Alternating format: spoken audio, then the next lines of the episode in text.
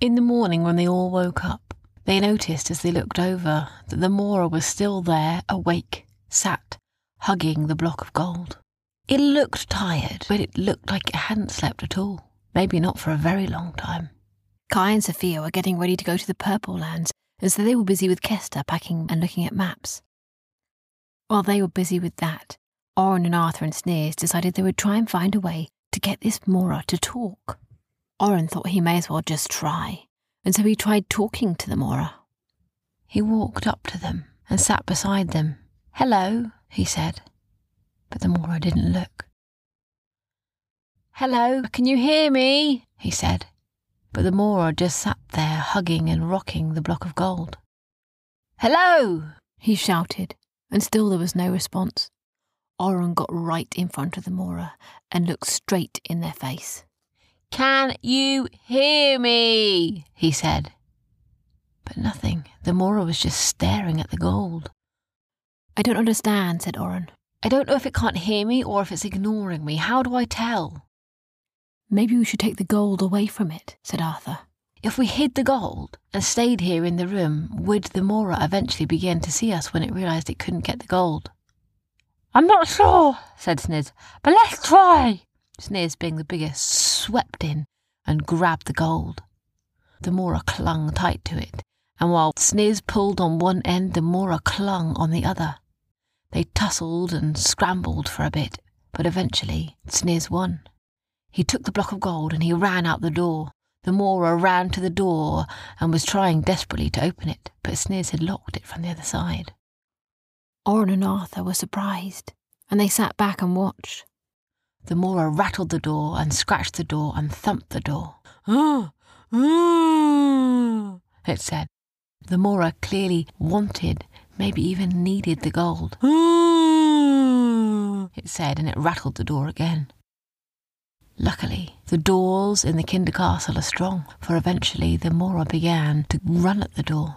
It would get further and further away from the door each time for a bigger run up. It would run and then with its shoulder it would barge against the door trying to burst it open. But it didn't work. Oren and Arthur were a little bit alarmed, and for a while they didn't want the Mora to be able to see them, or hear them, or anything. So they kept still and they kept quiet. Ooh, ooh, said the Mora, who was clearly very distressed. After realizing it wasn't going to get out of the door, it tried to see if it could climb out of the window. But the windows were high up, and when the Mora looked down towards the ground, the one thing it seemed that it could see is that it was high up. Ooh, said the Mora. Next, the Mora began to look through all of the cupboards and drawers. He looked under the bed sheets and duvets, under the pillows, and then under the mattresses, turning all the mattresses over, looking maybe there would be gold. Next, it started to look behind the cupboards and under the cupboards and under the rugs and behind the mirror. It was desperate to find gold, and when there was no gold there, it did not know what to do. Then it started trying to look through the cracks in the floorboards. It started trying to find things to poke down the floorboards to see if there was anything in there. But nothing. That's when the Mora became distressed.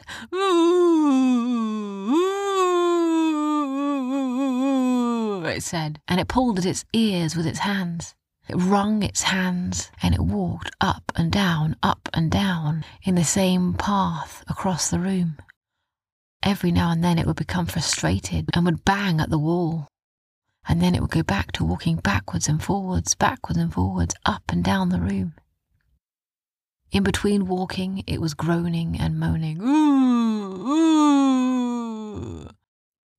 And Arthur just sat there in the room, trying to be as still and quiet as possible. But after hours of this, hours and hours of pacing back and forth, back and forth, back and forth, checking again under the rugs, checking again under the mattresses, checking again under the pillows, checking behind the cupboards, checking everywhere. After hours of this, the Mora began to slow down. He would sit down for a while and stare into space.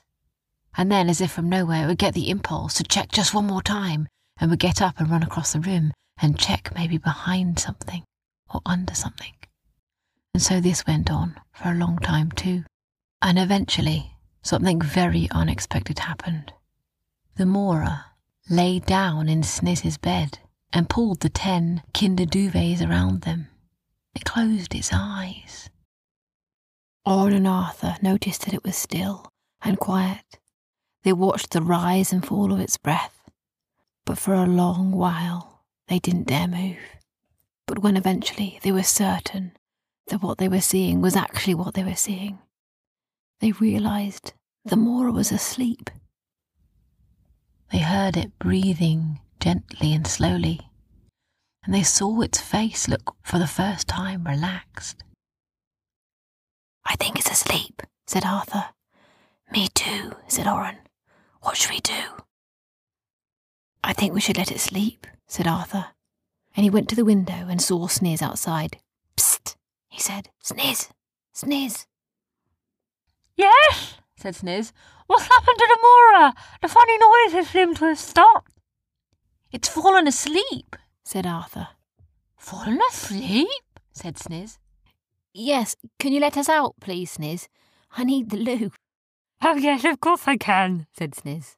And he ran up the stairs, and they heard the key turn in the lock. And Sniz opened the door and there saw Amora asleep in his bed. I can't believe it, he said. I didn't even know that they could sleep. Neither did we, but it is asleep, and we think maybe it's best to let it sleep, said Oren. For the rest of the day, the Mora slept, and after Oren and Arthur had said goodbye to Kai and Sophia and Unicorn and sent them on their way, they took Kester up to the bedroom and showed him how the Mora had slept and slept and slept. And the whole night the Mora slept. And when they woke up in the morning, the Mora was still asleep. Should we wake it up or something? said Sniz, who had a slightly crick back from sleeping not with his usual ten duvets, but lying across three kinder beds. The gaps in between the beds had not been the most comfortable. It looks really comfy, that Mora, said Sniz, who was a little bit jealous. I don't think we should wake it up, said Arthur. If it needs to sleep, it needs to sleep. They went about their day around the castle. They did some work with Kester, and every now and then they checked on the Mora just to see if it was okay. At one point in the afternoon, when they were having a snack, it was Arthur's turn to go and check on the Mora, and so he walked all the way up the stairs to go and see. And when he walked in the bedroom, the Mora was still asleep. But, for the first time ever, he thought he heard the Mora say something. It was still fast asleep, but it was mumbling as it slept.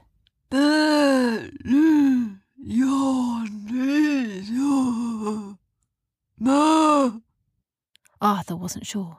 Had he really heard it say something? But then he listened again, and again it mumbled and said something.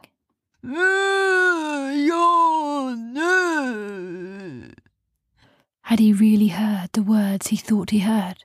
He ran down the stairs and out onto the lawn to Sniz and Oren.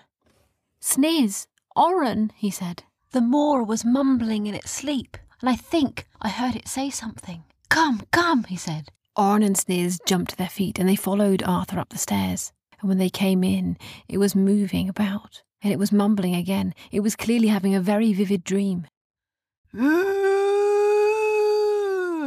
It was moaning.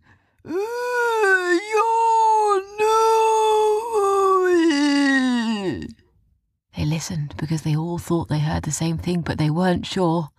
Did you hear what I heard? said Arthur. Did you hear what I heard? said Oren.